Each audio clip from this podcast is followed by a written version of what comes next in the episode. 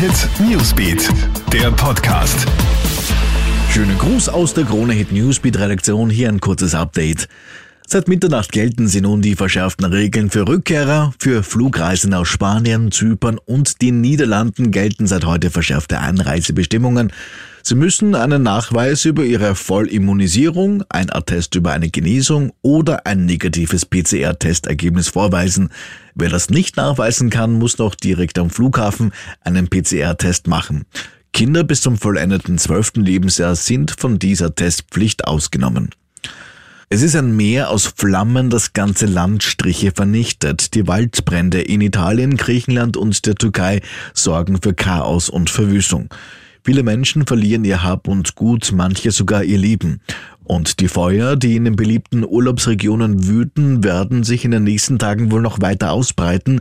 In Griechenland etwa werden Temperaturen bis zu 47 Grad gemessen.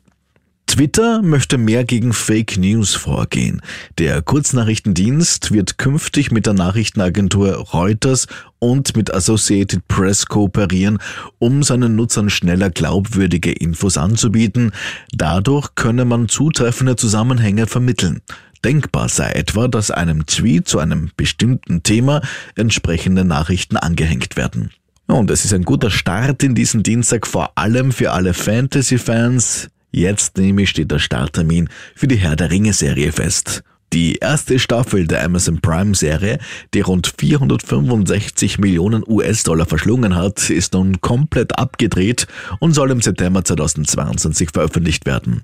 Zu den Darstellern zählen Cynthia Adai Robinson, die durch ihre Rolle in der Serie Spartacus bekannt wurde. Außerdem haben die Amazon Studios bereits das erste offizielle Bild aus der Serie veröffentlicht. Ich habe es dir auf kronehit.at gestellt. Dort übrigens gibt's noch mehr Infos für dich, laufend rund um die Uhr. Soweit von mir das Update. Schönen Tag noch. Kronehit Newsbeat, der Podcast.